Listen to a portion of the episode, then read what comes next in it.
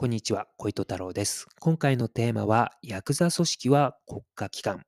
半グレ集団、詐欺師集団は民間企業です。これはですね、当然、比喩です。裏社会、つまり違法領域の世界での比喩として使わせていただきました。で裏社会はですね、当然法律が通用しない世界ですので、何か困ったらですね、違法領域の人々が警察組織に行ったりですね、あと区役所に行って解決するということはできないんです、原則。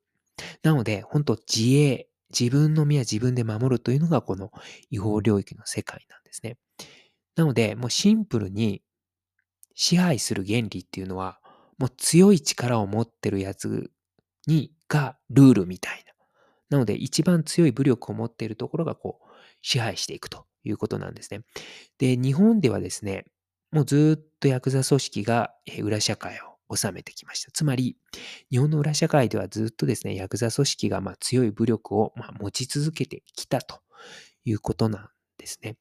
で、それに対してですね、今も、えー、そういうことになっています。なので、ヤクザ組織がですね、まあ、えー、ヤクザ組織以外の違法領域の人たち、まあ、半グレ集団、詐欺集団などがいるんですけども、日本の裏社会では。まあ、そういった人たちに対してですね、こう上納金を払えよということを、まあ、ヤクザ組織がこう言ってですね。で、それに対して半グレ集団、詐欺集団っていうのは、こう、一定のお金をヤクザ組織に払っているという関係が、まあ、基本的には今もある、あります。で、これはですね、えー、例えてみると、ヤクザ組織っていうのは、いわゆる国家機関ですね。で、半グレ集団、詐欺集団っていうのが、まあ、民間企業と思えば分かりやすいかなというふうに思います。つまり、半グレ集団、詐欺集団っていうのは違法にお金を稼いでいくと。でもちろん自分たちのね、懐に入れていくんですけども、ヤクザ組織、つまり裏社会の国家機関に対してこう税金を納めていくということもしています。でヤクザ組織からすると、まあ、俺たちがこの裏社会を治めている、まあ、国家のように、えー、治めて秩序を守ってるんだから、まあ、民間企業の役割をしている半グレ集団、詐欺集団は、えー、俺たちに税金を納めろと、上納金を納めろよということなんですね。で、これはですね、えー、まあ、あの、ふーんっていう感じなのか、え、納得いかないっていう人もいるかなと思うんですけども、で僕もですね、あの、このアウトロー組織のこう研究をし始めて、初め不思議でした。なぜ詐欺師集団とか半グレ集団っていうのは、ヤクザ組織でもないのに、ヤクザ組織の構成員でもないのに、そういった上納金、お金を払っているんだということですよね。で、初めは、ヤクザ組織が何かしらのこうビジネスサポートみたいなのを彼らに対してしてるのかなっていうふうに思ってたんですけども、そうではないことも多々ある。もう単純にお金だけを取ってる。上納金だけを単純に払わせてるっていうことをが多々あるんですね。まあ、つまり、ヤクザ組織は詐欺とか、そういう半グレのビジネスに一切関与してないけど、ただただ金だけを取っていくということな、ことがあるんですね。で、これどういうことかというと、要は、ほんとシンプルにヤクザ組織が裏社会の他のプレイヤーにの生殺与奪権を握ってるってことです。もっと言えば、もう、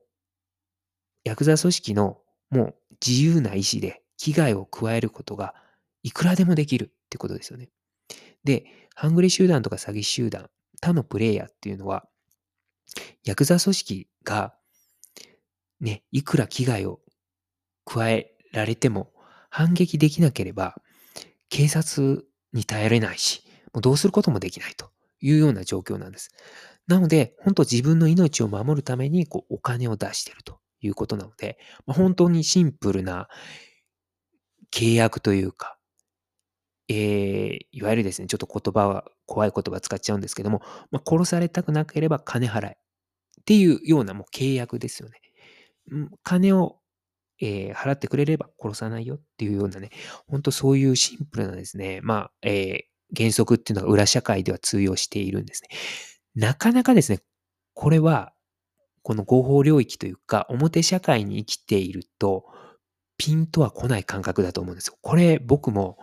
なんかなかなか理解しにくい感覚だったんですけれども、まあ、それがですね、裏社会の人たちっていうのは、まあ、肌の実感で分かってるというところがあるんですかね。そういうのがあるんですね。で、今ですね、えー世間はですね、あの、強盗事件がね、えー広域強盗事件がニュースで取り沙汰されていてですね、まあ、指示役のルフィとかいうね、なんかこと、えーいうワードとかがですね、結構広まっていたりしているんですけれども、でですね、あの、ヤクザ組織がね、裏でこう、関与してるんじゃないかなっていうふうに言われているんですけども、まあ、先ほど言った、これまで言った話だと、まあ、ヤクザ組織はですね、おそらくですね、まあ、そういった、えー強盗集団、そういった指示役の人たち、もしかしたら、おそらくね、指示役の上にも何かそういうプレイヤーっているのかもしれないですけど、まあ、そこからですね、ヤクザ組織がですね、お金を徴収していると、まあ、お金を取っているっていう可能性は大いにあるかなっていうふうに思います。ただ、ヤクザ組織が具体的に関与しているかっていうと、関与はしていないかなっていうふうに思います。もちろんそれはリスクを取らないためっていうか、あの、自分たちがね、そういったことに、強盗、えー事件に関与していたら、もちろん、ヤクザ組織の方が、あの、リスクを負ってしまうので、そういったことは関与していないと。ただ、お金は取るということはあるのかなというふうに思います。ということで、えー今日は以上となります。ありがとうございました。